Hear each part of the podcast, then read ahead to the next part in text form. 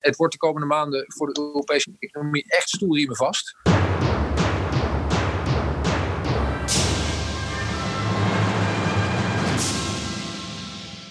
Afstand houden is het devies in tijden van corona, maar Europamania kruipt ook deze week gewoon weer in je oor. En terwijl we allemaal proberen social distancing een beetje onder de knie te krijgen, lijken ook de EU-landen daar flink mee bezig te zijn. Afstand houden. Niet alleen door grenscontroles in te voeren, maar ook op het vlak van financieel elkaar een handje helpen, is er toch uh, vooral iets van laten we lekker ver bij elkaar vandaan blijven. Vooral het gapende gat tussen Nederland en Italië is toch wel erg groot. Met dank aan het snaps- van Wopke Hoekstra. Ik ben Jes Pinser, Europa-verslaggever van BNR Nieuwsradio. Al zie ik niet heel veel van Europa deze dagen, maar vooral de binnenkant van mijn huis. En ik ben uh, Han-Dirk Hekking, Europa-verslaggever van het Financieel Dagblad, uh, die alles kan zeggen over het Europese landbouwbeleid, omdat hij dat vanuit de slaapkamer ziet gebeuren.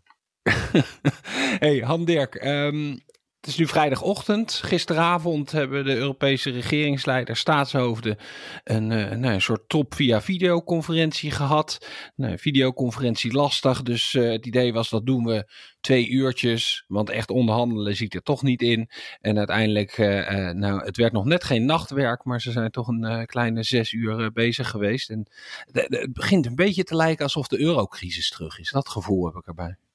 Ja, dat is het zeker. En ehm, ja, wat dat betreft, uh, het was uh, denk ik ook geen uh, fraai vertoning als je zag hoe hoog de emoties zijn opgelopen.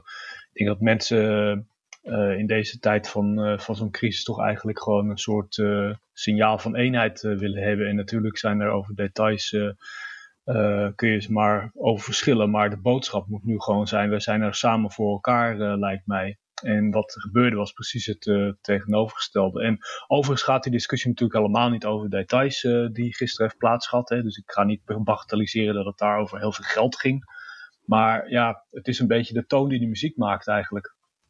Ja, dat is letterlijk een vraag die ik uh, na afloop in een, een, digitale persconferentie ook aan Rutte voorgelegd heb. Jesse, Zet is uh, Pinser BNR Nieuwsradio. Maakt u zich uh, zorgen over het uh, signaal wat dit toch naar buiten geeft dat de Europese Unie blijkbaar, u zegt zelf, nou, een grote oneenigheid daarover heeft? Nee, dat, dat, dat hoort natuurlijk ook bij deze fase van de discussie. Er is geen oneenigheid over het, het, het hele scala aan instrumenten wat is ingezet. Er is geen oneenigheid over de noodzaak dat uh, uh, landen ook zelf natuurlijk heel veel moeten doen. En dat gebeurt ook. Kijk naar Nederland. de enorme operaties die hier zijn opgestart om een deel van onze economie, die nu in grote problemen is, te ondersteunen. Daar is eigenlijk helemaal geen oneenigheid over. De vraag is, hoe ga je nou als die crisis wat langer zou duren, hoe zorg je ervoor dat je dan ook voldoende kaarten in de mouw houdt? Dat je die niet te snel inzet. En dat als je ze inzet, dat je dat dan ook doet op een manier dat je ook langere termijn landen concurrerender maakt als er in de toekomst weer uh, systemische klappen zouden zijn. Bijvoorbeeld pandemie of andere zaken. Kijk, daar, daar, en daar lopen natuurlijk wat meningen uit. Ene zeggen, joh, zeggen sommige landen moet je nou nu beginnen over conditionaliteiten. We zitten midden in zo'n crisis. En anderen, zoals wij, die zeggen dat begrijpen we. Dus dan moet je ook met verstand doen. En dat moet je ook in de tijd goed faseren. Maar bij steun hoort wel, als het gevraagd zou worden door een land dat zo'n land zich ook verplicht om langere termijn concurrerender te worden. Dat, dat is logisch. En de precieze maatvoering erin kun je dan natuurlijk bediscussiëren.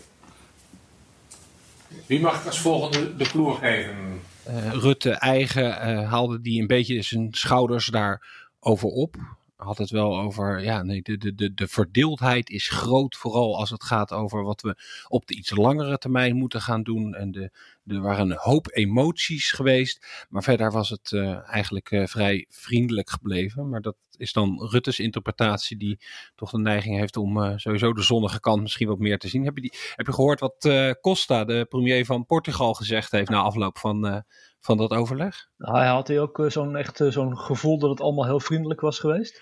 Verre van. Die uh, had het over dat het echt, uh, nou ja, eigenlijk walgelijk en schandalig was hoe sommige landen ermee omgingen. En eigenlijk specifiek verwees hij dan naar, naar Bobke Hoekstra.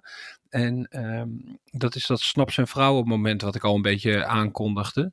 Hoekstra die maandag is dat geweest, overleg van de ministers van Financiën, toch eens vriendelijk gevraagd heeft aan de Europese Commissie. Zouden jullie niet eens kunnen gaan uitzoeken hoe het zo kan zijn dat er landen zijn die niet zulke goede financiële dik gevulde buffers hebben, zoals wij in Nederland of in Duitsland.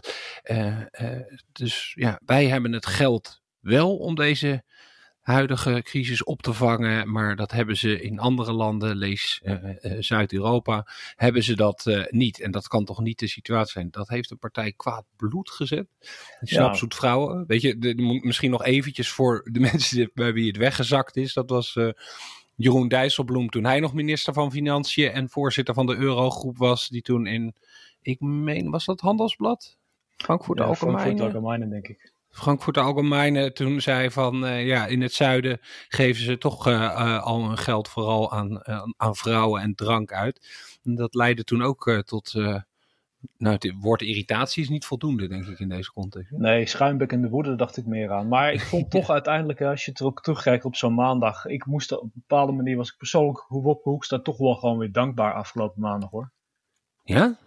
Want? Ja, ja, ja, nee, want toen hij begon over dat onderzoek, uh, over uh, dat, dat hij toch wil weten hoe uh, de Duitse en Nederlandse hamsters wel genoeg hebben ges gesprokkeld en de Zuid-Europese hamsters niet toen moest ik eigenlijk gelijk denken, ook al was iedereen in Italië schuimbekkend boos, ik moest gelijk toch denken aan die film Ice Age, over die luiwaard, die mammoet en die sabeltandtijger. Hartstikke leuke film, en ik moest gewoon keihard lachen toen ik het hoorde. Jij hebt tijd om animatiefilms te kijken tegenwoordig? Nee, dat niet, maar uh, ik moest er gewoon aan denken, want uh, met name... Maar specifieke die... scène dan ook nog uh, die ineens boven kwam draaien? Ja, ja, je hebt die scène van, waarin een verzameling dodo's met drie meloenen denken dat het einde der tijden eraan komt, maar ze komen er wel doorheen, want ze hebben drie meloenen verzameld. Hey, can we have our melon back? Junior's hungry and uh... No way! This is our private stockpile for the Ice Age! Subarctic temperatures will force us underground for a billion billion years! So you got three melons? Iedereen die geen meloen heeft verzameld, die onthalen ze op eigen schuld. Eigen schuld. If you weren't smart enough to plan ahead, then doom on you! Doom on you! Doom on you! Get away from me. En uh, nou ja, goed. Uh, dus toen moest ik even een klein beetje om gniffelen toen ik uh, daar aan die film dacht. Hartstikke leuk. Dus de, de, de, Nederland, Duitsland, Finland, Oostenrijk, die mogen we er ook wel bij rekenen. Dat zijn een beetje de, de dodo's met de drie meloenen. Ja, omdat die dodo's natuurlijk gewoon denken van wij hebben het goed voor elkaar. maar de wereld vergaat gewoon, althans de wereld als zoals ze die kennen. Ja, want met die dodo's is het ook niet goed afgelopen natuurlijk. Ja, dat is een beetje jammer natuurlijk. Uh, en daar moest ik er ook eigenlijk misschien extra wel om lachen. Wel hopen dat het niet de openingsscène wordt straks van uh, Ice Age. Hè? Dat, uh, dat je dat eekhoorntje hebt die, dat, die, die, een eikel heeft, die, die probeert te beschermen. Althans, die, die, die wil die ergens gaan verstoppen, maar het is overal ijs. Dus hij probeert dat een beetje zo in, in die ijsmassa te rammen. En dat creëert dan een soort klein barsje. Wat gigantisch uit de hand loopt totdat een soort van gigantische ijsbergen aan het instorten zijn.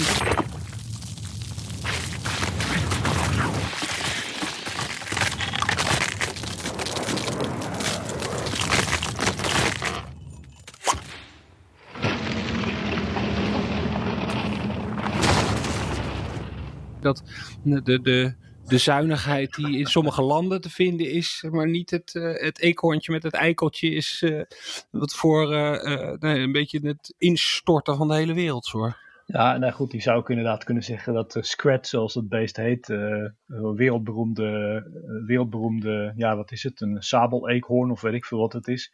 Scrat is eigenlijk de Wopper Hoekstra die zijn, die zijn eikel inderdaad ergens in een enorme ijsberg geprakt en daardoor de moeder aller zeg maar, ijsafkalvingen veroorzaakt. Het is natuurlijk, uh, Hoekstra heeft het dan gezegd tegen zijn, zijn collega's, maar ik, ik, hoorde Rutte vergelijkbare teksten gebruiken in de Tweede Kamer.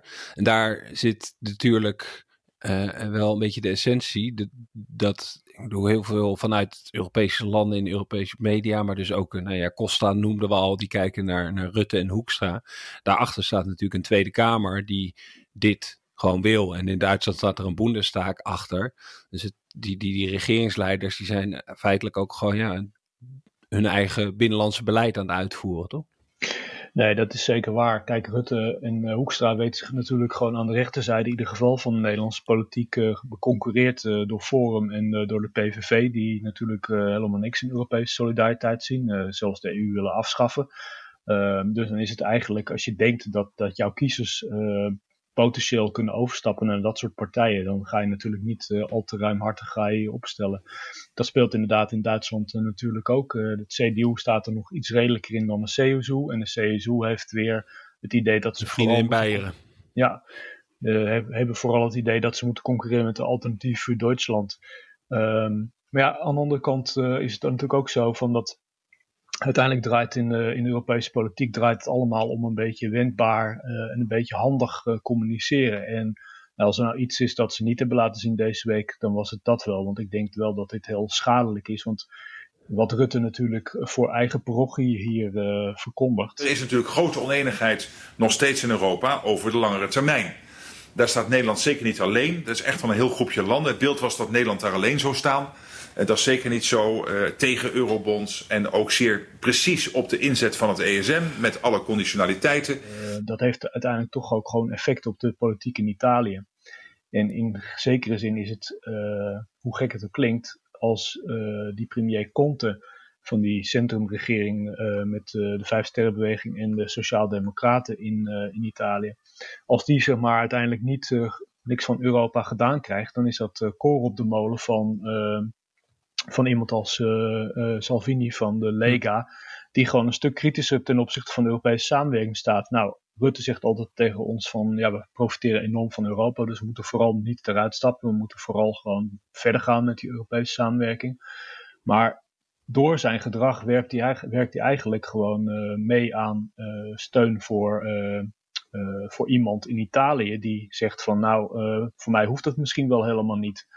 En dat zou er wel toe kunnen leiden dat die hele Europese Unie verzwakt uh, wordt. Nou, en dat is ook iets wat we niet, niet willen. Maar dat betekent ook gewoon dat uh, als je zelf je nationalistisch opstelt in zo'n discussie, dan krijg je dat nationalisme en ook gewoon uh, ja, mm -hmm. je ja, eigen schuldgevoel krijg je op een gegeven moment gewoon via de, via de band krijg je dat gewoon weer terug van andere lidstaten. Een, andere uh, niet al te handige uh, communicatie vanuit de Nederlandse regering was ook, dat was denk ik dinsdag of woensdag, dat ze uh, toen nog eens duidelijk maakten van ja, het gaat niet goed met onze bloemenkwekers en het gaat niet goed met onze aardappelboeren. En het zou toch mooi zijn als die vanuit Brussel wat hulp zouden krijgen. Dat viel natuurlijk helemaal verkeerd. Van aan de ene kant wil je uh, de landen als Italië en Spanje niet helpen, maar je wil wel dat je aardappelboeren uh, geld gaat krijgen. En dan kan je natuurlijk feitelijk heel erg gaan uitleggen van ja, het is zo dat er uh, binnen het landbouwbudget potjes zijn die juist hiervoor ingericht zijn. Maar weet je, dat soort, soort details die misschien wel kloppen, die gaan toch een beetje verloren in het, het, het grotere plaatje wat er, wat er ontstaat op een gegeven moment. Hè?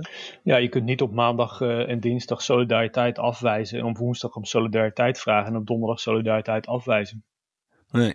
Um, we kunnen natuurlijk hier nog heel erg ingaan op de details van uh, nou, het Europees stabilisatiemechanisme met die 410 miljard die dan gebruikt uh, zou kunnen worden, waarvan Nederland zegt daar moeten dan wel voorwaarden aan zitten. Hoewel dat is natuurlijk wel een belangrijk punt, want die voorwaarden dat is precies de buffers waar Hoekstraat ook over heeft. We willen dat er voorwaarden aan zitten dat jullie de volgende keer zelf de financiën zo op orde hebben dat er vanuit de uh, Europese hoek geen steun nodig is. Die deed, maar goed, weet je, daar hebben we het ook de afgelopen afleveringen al meerdere keren over gehad. De minister van Financiën krijgen nu twee weken om uit te gaan zoeken hoe dat dan misschien wel moet. En dan komt het nou ja, het moment dat de leiders daar echt een besluit over moeten gaan nemen.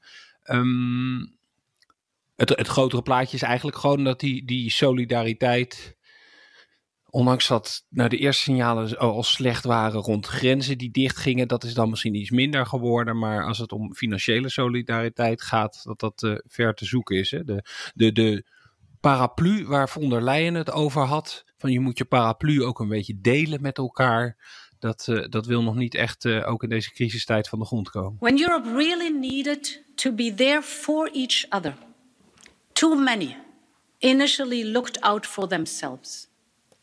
When Europe really needed an all for one spirit, too many initially gave an only for me response. And when Europe really needed to prove that this is not only a fair weather union, too many initially refused to share their umbrella. Nee, het is een paraplu die bij de eerste beste windvlaag gewoon uh, de andere kant op klapt en niet meer terugkomt, lijkt wel. Het is een beetje alsof je met een paraplu uh, probeert de ijstijd te voorkomen. ja. Hey, dit is nog een ander punt wat ik even wilde aansnijden. Um, de, de, de, de propaganda, oorlog, strijd die er lijkt plaats te vinden vanuit China, Rusland en, en, en Cuba.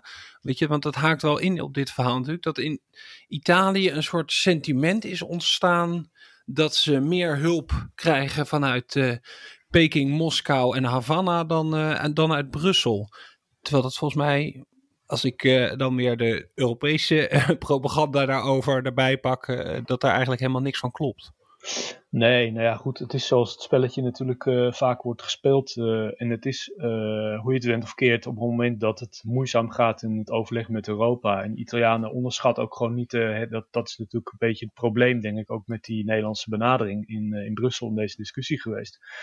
Dat ik denk dat als je aan Nederlandse burgers vraagt van of zij denken dat de situatie in Italië onder controle is en dat het allemaal best goed gaat daar dan zouden ze hmm. jou zeggen van nee, helemaal niet Jesse, want luister, uh, we hebben al die beelden gezien uh, over die rampzalige situatie in die ziekenhuizen en zo.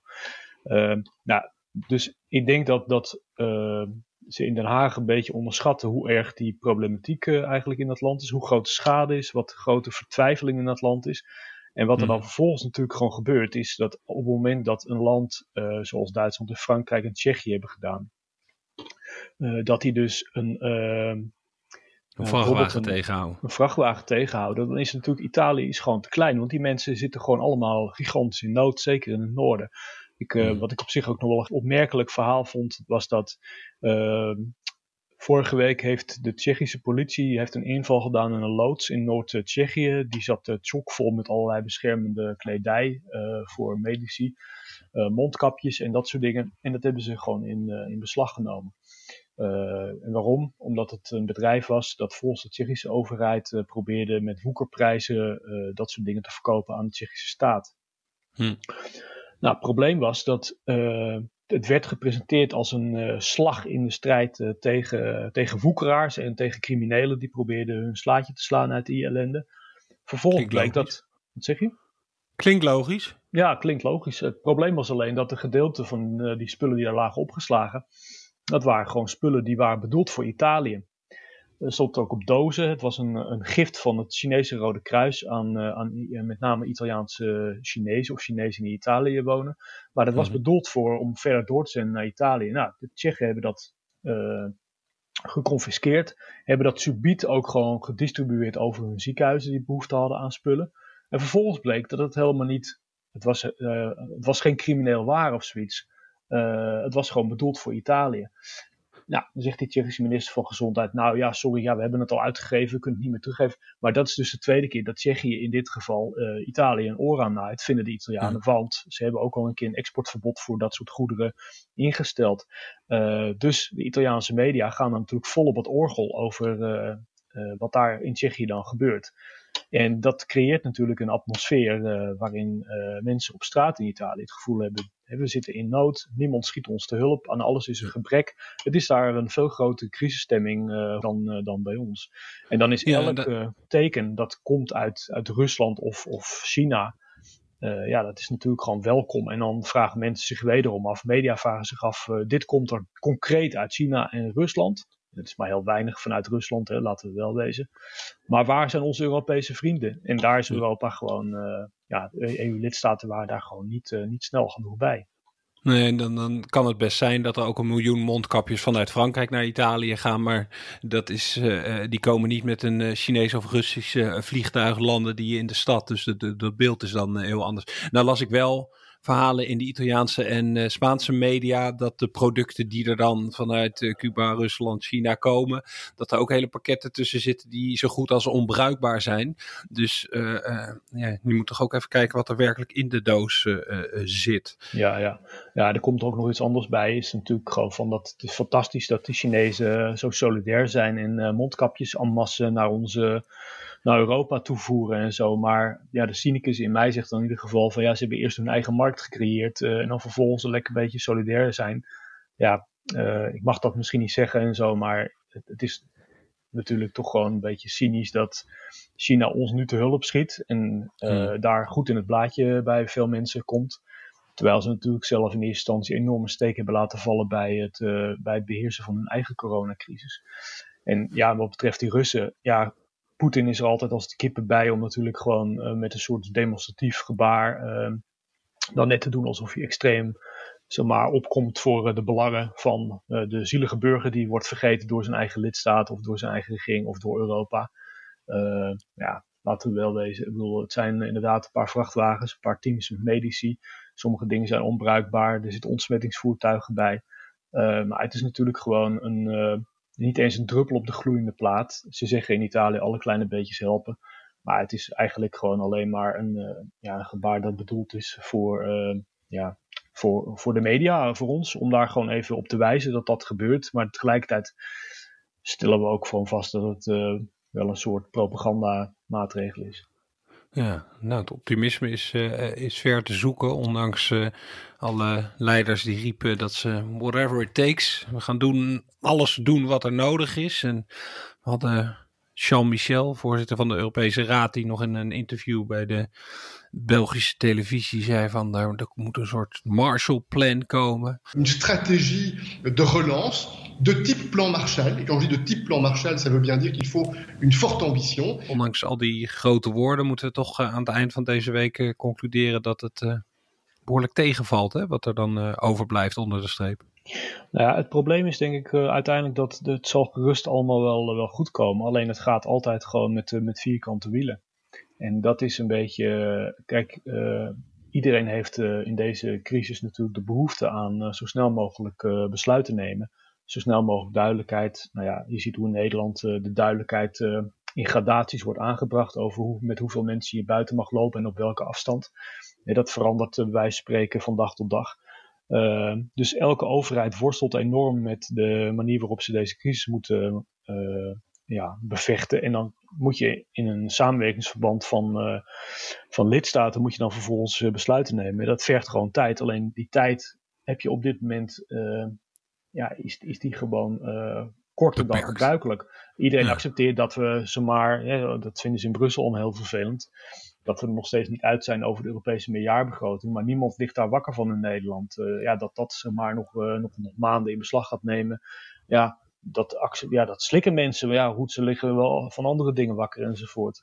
Maar hier geldt natuurlijk voor dat we willen natuurlijk allemaal gewoon weten van... oké, wat gebeurt er? Zijn we klaar voor elkaar? Is het geld voor, voor ons allemaal? Uh, wat doet Europa tegen gezeur over mensen die gewoon uh, stiekem uh, hun, mondkapjes voor zichzelf houden enzovoort? En moet Europa er niets tegen doen? Het is altijd hetzelfde. Het probleem is dat heel vaak Europa er niet eens over gaat. Dat geldt bijvoorbeeld voor gezondheidszorg.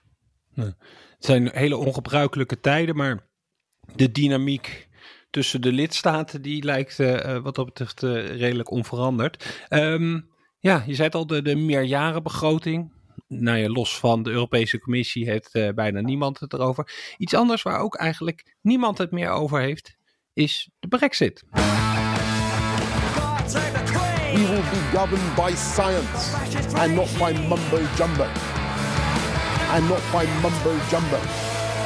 By science and not by mumbo jumbo. Weet je nog, de Brexit maakten we ons erg druk over uh, tot, nou pak een beetje, een paar weken geleden.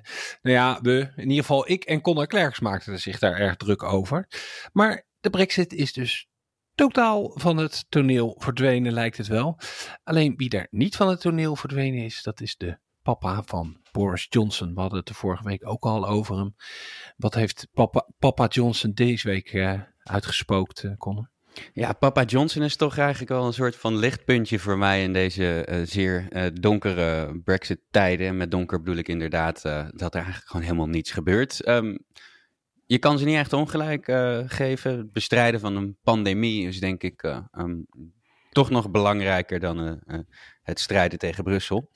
Hmm. Um, maar ja, Papa Johnson die, die houdt me wel weer bezig. Want ja, hij heeft um, waarschijnlijk alweer voor wat wrijving in de familie Johnson gezorgd. Want wat heeft hij nu gedaan? Hij heeft een Frans paspoort aangevraagd. Tuurlijk, waarom niet? Waarom niet inderdaad? Terwijl je zoon uh, aan het roer staat van uh, uh, de ruk uit Europa, ja, dan ga je natuurlijk wel zelf even zorgen dat je je schaapjes op het droge hebt op Europees vlak. En um, ja, de vader van Johnson, Stanley Johnson, zijn moeder is Frans, dus hij heeft daar in principe ook gewoon recht op. Uh, zo werken die dingen dan. Maar uh, ja, dit kwam allemaal dan weer, uh, werd het onthuld door um, de zus van Johnson. Die heeft een boek geschreven, want daar, er moet natuurlijk ook alweer geld verdiend worden uit um, alle perikelen.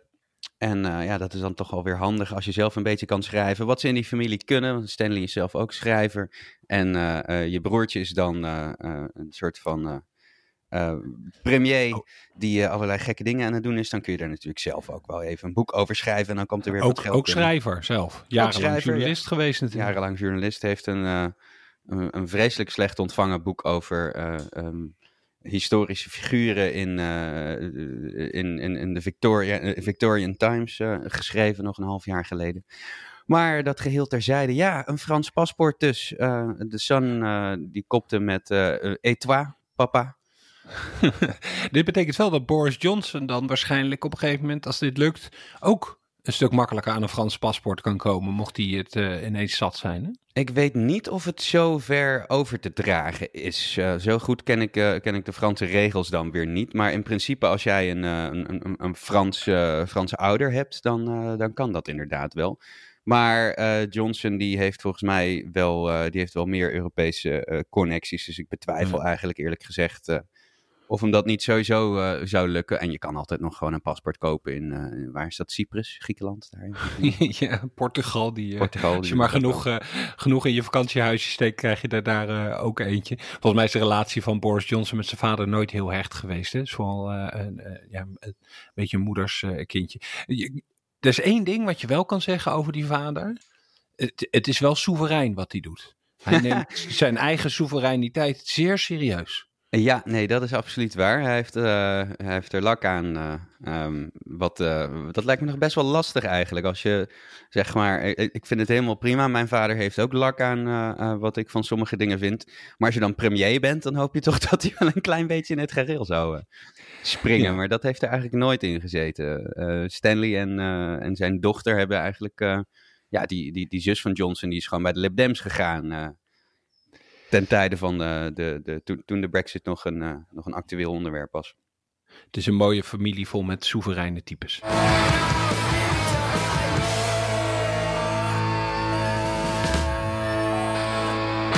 Never waste a good crisis. We hebben het uh, afgelopen Europa mania's wel vaker geroepen. En als er iemand is die deze crisis toch even in zijn voordeel probeert te spinnen, dan is het wel Viktor Orbán. De Hongaarse premier die staat op het punt om het parlement voor onbepaalde tijd buitenspel te zetten. Want ja, die democratie die zit ook eigenlijk maar een beetje in de weg in deze crisistijden. Han Dirk, je zou dan zeggen, een beetje stevig parlement, die gaat daar zelf voor liggen en laat zich niet buitenspel zetten. Nou, ze doen uh, wat ze kunnen, maar alleen uh, Fidesz, uh, de partij van Orbán, heeft natuurlijk gewoon een vrij comfortabele meerderheid. ook gezien dat er nog allerlei kleine partijtjes de partij van Orbán steunen. Dus ze hebben het geprobeerd. Hè. Afgelopen maandag was uh, eigenlijk de eerste stemming. Uh, die was, uh, daar had Orbán 80% van de zetels in het parlement nodig om, om zijn voorstel door te krijgen. Zo machtig is hij ook weer niet. Nou ja, hier geldt voor dat die 80% zijn gekoppeld aan de versnelde procedure die hij wilde, wilde voeren. Maar goed, hmm. de regeltjes zeggen ook dat als je het in de eerste keer niet redt, dan, moet je, dan kun je een week later het weer proberen. En dan heb je nog maar een tweederde meerderheid nodig. En ja, die heeft hij waarschijnlijk. En wat, wat is nou de, de gedachtegang hierachter? Ik bedoel, je, je ziet natuurlijk overal parlementen, ook het Europees parlement, dat die nou, nauwelijks bij elkaar komen. Alleen voor de hoogst essentiële zaken. Het Europees parlement die heeft in ieder geval ontdekt dat je ook op afstand wel uh, uh, kan stemmen als je een beetje wat dingen inscant en handtekeningen door opzet. Wat, wat begrijp jij wat de, de argumentatie is vanuit uh, de Fidesz-regering? Ja, zij, zij, stellen dat zij eigenlijk in deze crisis uh, gewoon behoefte hebben aan een uh, situatie waarin de overheid snel kan schakelen om uh, de crisis te bestrijden. En kennelijk hebben ze geanalyseerd dat de huidige regels die gelden in Hongarije, dat die niet volstaan in de huidige situatie om dat te doen. Nou zeggen critici natuurlijk van, uh, ja maar luister, ze hebben nog niet eens alle bevoegdheden die de gebruikelijke wetten, bijvoorbeeld de gezondheidswet, die hebben ze allemaal nog helemaal niet gebruikt. Uh, dus, maar ze vragen nu al om meer macht. En Orbán heeft natuurlijk ook op het gebied van, van democratie, heeft hij bij, uh, bij veel mensen een slechte reputatie. Ehm, aan de andere kant kun je ook natuurlijk je voorstellen dat een regering die zich met een crisis van deze omvang geconfronteerd ziet, dat die wil voorkomen dat er discussie op een gegeven moment toch ontstaat over te nemen maatregelen. En die kan dan dit soort noodwetten natuurlijk uh, afkondigen.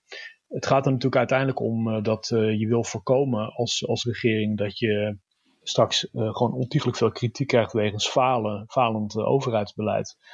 En ja, dat is op zich is dat natuurlijk ook gewoon een beetje het, punt in deze noodregeling. Daar staat in dat mensen die berichten verspreiden, lees journalisten, lees media, uh, die het overheidsbeleid kunnen schaden, uh, mm. ja, die kunnen vijf jaar de cel ingaan. Ja, dat is toch een vrij ontmoedigend uh, signaal richting de journalistiek. Uh, want misschien is het wel zo dat Orbán, als hij kwaad wil, uh, zegt: Als jij hebt aangetoond dat het uh, distributie van mondkapjes, ondanks een noodmaatregel, niet van de grond komt in, laat ons zeggen, de Bretchen in Oost-Hongarije. Ja, misschien ben je er wel gewoon de saboteur die het overheidsbeleid hmm. ondergraaft. En dan ga je vijf jaar de bak in. In de praktijk zal het misschien niet, niet zo werken, maar tegelijkertijd gaat er toch een intimiderende werking van, dat soort, van dat soort maatregelen uit. Het past dan natuurlijk ook heel erg in, in de, nou, de inperking van de, de media, uh, maar ook uh, nou ja, van, uh, van universiteiten, van NGO's in Hongarije. Het past heel erg in die, die lijn.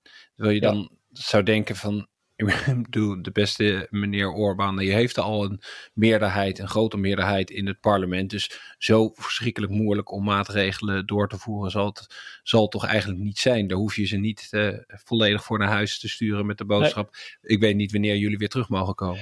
Nee, maar ik denk wel van dat dit soort uh, regeringen, uh, en er zijn er meer van. Hè. In het buurland Servië heeft uh, Vucic, de president, die heeft daar ook de noodtoestand uitgeroepen. Hmm. dit soort, en die, hij staat ook niet bekend als de grootste democraat van de regio. Dat soort regimes die begrijpen gewoon heel goed dat als er iets is dat ze kan bedreigen, dan is dit wel een uit de hand lopende gezondheidscrisis en chaos die er daar ontstaat. Dus dat betekent dat ze eigenlijk alles op alles moeten zetten om ja, controle te houden over wat er gebeurt in dat land en wat er gebeurt in het publieke debat over zo'n zo'n kwestie. Uh, ze begrijpen dat ze, dat ze kwetsbaar zijn. Natuurlijk is onze eigen regering ook kwetsbaar. Maar ja, goed, wij gaan er gewoon vanuit we hebben volgend jaar verkiezingen. En uh, dat is het dan. Maar Orbán is al tien jaar aan de macht in, in Hongarije. En de druk neemt natuurlijk toch uiteindelijk toe. Over twee jaar zijn daar pas verkiezingen, 2022. Mm. Maar goed, als hij dit verziekt, dan is het wel gewoon eigenlijk einde oefening voor hem. En ja, wat gebeurt er dan? Want dan is hij tien jaar aan de macht geweest. Dan heeft Fidesz heel lang controle gehad, greep gehad op de instituties in het land. Is economisch heel erg van belang geweest. Hè? Dus als je dingen wil regelen in Hongarije, wordt er toch vaak gezegd dat je toch wel goede, baas, goede basis van verstandhouding moet hebben met Fidesz. Want anders dan gaat het gewoon niet ja, dat betekent er staat voor Orbán en zijn partij en zijn mensen om hem heen staat gewoon veel op het spel.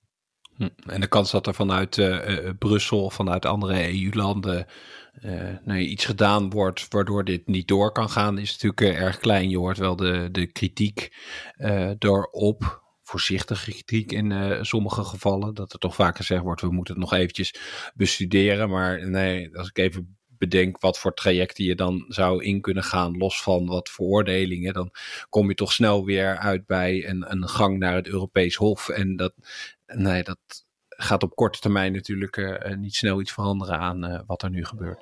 Nee, ik denk dat je op een gegeven moment, je moet realistisch zijn, uh, hoe vervelend en verdrietig het ook is. het probleem is natuurlijk dat iedereen zit nu tot over zijn oren in deze crisis. En ja. ik denk dat eigenlijk de vraag pas ontstaat dat als de crisis voorbij is en Orbán laat die noodtoestand nog verder voortduren, terwijl er geen aanleiding meer toe is, dat er dan eigenlijk bij uh, Brussel uh, veel, veel meer eigenlijk een, uh, een, bel afgaat om te zeggen van ja, nu gaan we eigenlijk die zaak grootschalig volgen en we gaan escaleren.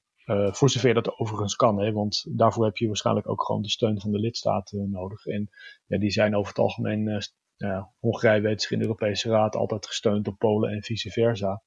Dus je krijgt inderdaad tot op heden, zoals Matthijs Schiffers, de FD-correspondent, die heeft maandag de commissie nog gevraagd wat ze nou eigenlijk daartegen doen, wat daar gebeurt.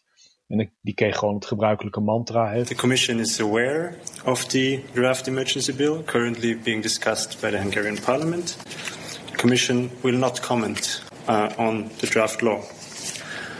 On a more general note, we are following developments in all member states closely and are supporting them in their efforts to fight the spread of the virus. Of course, any emergency measure taken to address the crisis needs to be in line with international and European obligations relating to human rights and should, in particular, be proportionate necessary. Ja, dat zijn dingen die je eigenlijk van tevoren bij spreken al kan optikken. Dat zeggen ze altijd, zonder dat ze eigenlijk uh, werkelijk vertellen hoe ze zo'n land eigenlijk proberen een beetje bij de les te houden als het gaat om de democratie.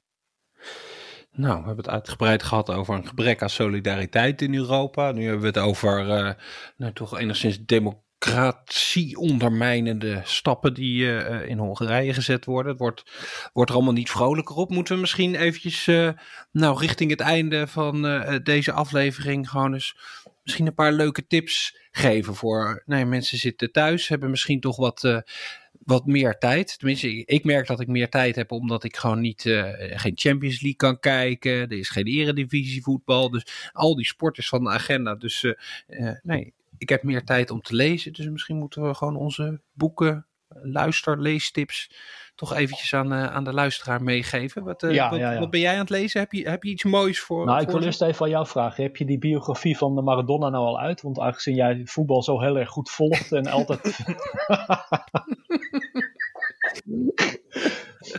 Nee, ik moet eerlijk zeggen, omdat ik midden in een verhuizing zit, dat daar ook, ook wat boeken gesneuveld zijn. Er is, Oh. Hier achter mij staat nog ergens een doos met eh, boeken die, eh, waarvan ik heb bedacht dat ze toch best eh, misschien naar de kringloop kunnen. Hoewel de kringloop volgens mij ook gesloten is. En ik moet eerlijk zeggen dat de, de, de voetbalbiografieën en ik kwam op een gegeven moment zelfs een boek tegen met, met een, een, een Mart Smeets in het zwembad op de voorpagina. Dat ik dacht, nee, weet je, die, ho- die hoeft ook gewoon niet mee. De, de, de- ik kan best zonder dit boek.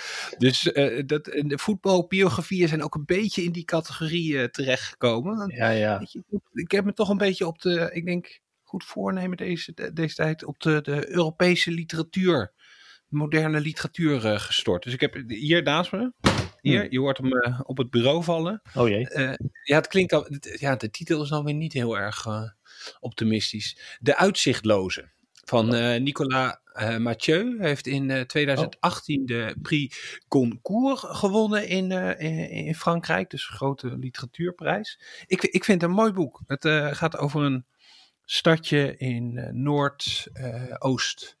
Frankrijk, eh, waar Anthony, de hoofdpersoon, opgroeit. In het eerste deel van het boek is hij 14, daarna 16. Nou, ik zit nu ergens halverwege. Mhm. Maar eh, nee, het is natuurlijk een beetje een, een, een nogal, dat is in, in de jaren negentig, een beetje troosteloos, de omgeving, verveling, drugs, werkeloosheid. Maar tegelijkertijd is het ook een soort, soort coming of age eh, eh, boek, omdat die, die opgroeit, waardoor het ook niet een soort, nou ja, de, de algehele treurigheid over zich heeft. Want ik bedoel, hij wordt natuurlijk ook verliefd en hij heeft allemaal hormonen. En eh nou ja, goed, weet je, dus er zit ook een hoop vaart en avontuur in. Het, ik, ja, ik kan het, eh, ik kan het aanraden.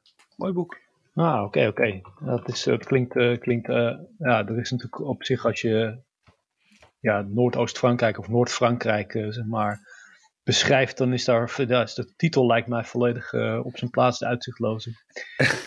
het klinkt, ja, het klinkt inspirerend. ik ben zelf, het gaat over, over triestigheid, dan heb ik hier op mijn bureau liggen weliswaar een terugblik, maar dan toch uh, zomaar een onverbiddelijke terugblik van mensen die het niet goed voor met uh, de conservatieve regering in, uh, in Londen. Favo Connor zou dit moeten zijn, een boek.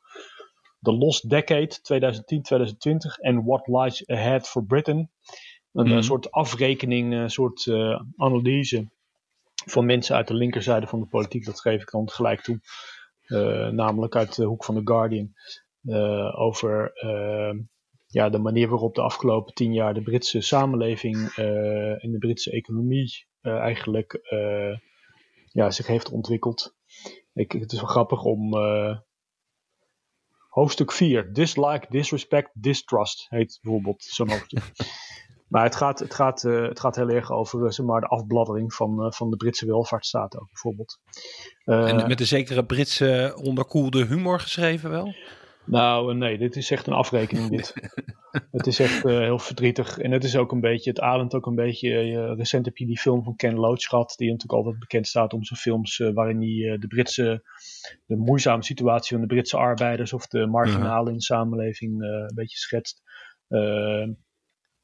het verhaal over de man die begint te werken voor een pakketbezorger. en uiteindelijk gewoon daar ook wordt afgeknepen enzovoort. Dat ademt het boek ook volledig. En ja, eigenlijk ben je dus op zoek naar, uh, naar een wenkend perspectief. Nou, toen had ik, had ik ook op mijn nachtkastje liggen. De Revolution ja, ik wou net zeggen, we belanden wel steeds verder in die, die, die corona, uh, corona gat hier. De... Ja. Maar ik had dus dat boek over Macron van eh, FT-correspondent Sophie Pedder, Revolution Française. Hmm. Emmanuel Macron and the Quest to Reinvent a Nation. Nou ja, dat boek is ook eigenlijk achterhaald, want die nation, of de, het land, zeg maar, wilde Macron misschien heruitvinden. En uh, misschien was het hem ook wel gelukt, wie zal het zeggen. Maar uh, ja, momenteel is het toch uh, vooral een virus dat zichzelf heeft eruit gevonden. En in de huidige vorm Frankrijk ook platlegt. Moet ik ook lezen. Ja, en als ik nog één, één boek mag noemen. Doe, van... doe, doe, ik tussendoor eerst nog eventjes voor de mensen die geen zin hebben om een, een, een boek te pakken, even een, een, een podcast uh, tussendoor. Ik, uh, ik ben nu aan het luisteren naar The Good Fight. Nou, dat klinkt in ieder geval al wat uh, optimistischer. Het is een podcast van de Duitse politicoloog Jascha Maunk, als ik dat goed uitspreek. Um, is wel in het Engels, zoals de titel ook in het Engels is. Dus je krijgt een beetje ja, een, een, een Engelse podcast met een, een flink Duits accent. We keep promising you to come come to Thuringia and then we keep getting away from it. But I can't resist one little uh, uh, schlenker more. Digression. One little Go digression more. You know, I'm seeing a lot of articles characterizing the rise of the Green Party as a counter narrative to the rise of populism, to the rise mm. of far right populism. And the way that journalists and editors like to tell this story mm-hmm. is to say, look, you know, you fought with these cultural wars over immigration and integration and so on, and we're going to define this new era. But actually, a lot of people care more about climate change and issues like that. And this is why we're now flocking to the Green Party. And so the rise of the Green Party is somehow characterized as standing in tension with the rise of parties like the AFD in Germany. And I have thought for a long time that that fundamentally misunderstands what's going on. En uh, in de laatste, het is eigenlijk gewoon een gesprek wat hij iedere keer met iemand anders uh, voert. Hij kwam erachter, maakt hij al jaren, komt om de paar weken. Hmm. En in de laatste, laatste aflevering die ik aan het luisteren was, ging het heel erg over het Duitse politieke landschap. En nou ja, de, hoe, hoe ze gekomen zijn waar ze nu zijn. En dan gaat het over ook wat er de afgelopen uh, maanden in, in Turingen uh, gebeurd is, waar wij het ook uh, vaker over gehad hebben. Nou ja, en hoe het nu mogelijk verder zou gaan. En die, die podcast is iets eerder opgenomen al, dus ja. een paar weken terug. Dus het, het voelt ook alsof je weer eventjes uit die coronacrisis van nu stapt naar de tijd dat we ons nog heel erg druk maakten over stemmingen in een parlement in Erfurt, over wie daar dan precies de minister-president van de toch niet erg ter zake doende deelstaat Turingen uh, zou worden. Dus ik vond dat eigenlijk wel een, een, hmm. prettige manier om een beetje te ontsnappen ook. Dat klinkt goed. Ja, Mank, de man achter het boek The People versus Democracy van twee, drie jaar geleden, waarin hij beschrijft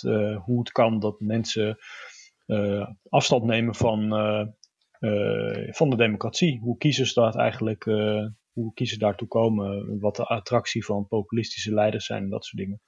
Kijk, daar de Orbán weer. ja, die komt altijd even om de hoek kijken natuurlijk. Dus, nou, de laatste tip van jou.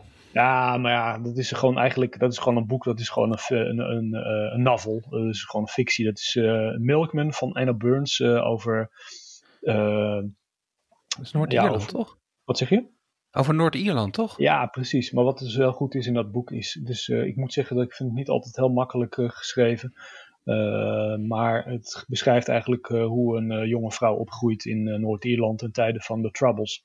Uh, en de naargeestigheid en de manier waarop mensen eigenlijk met elkaar omgaan. En hoe uh, ja, de atmosfeer eigenlijk uh, die er dan in dat dorp waar zij woont. ja, wat daar precies. ik denk dat ze dat heel briljant eigenlijk schetst. Maar goed, ik geef toe, ik durf het eigenlijk alleen maar te zeggen omdat buiten de zon gewoon schijnt. Want het is ook gewoon een somber boek.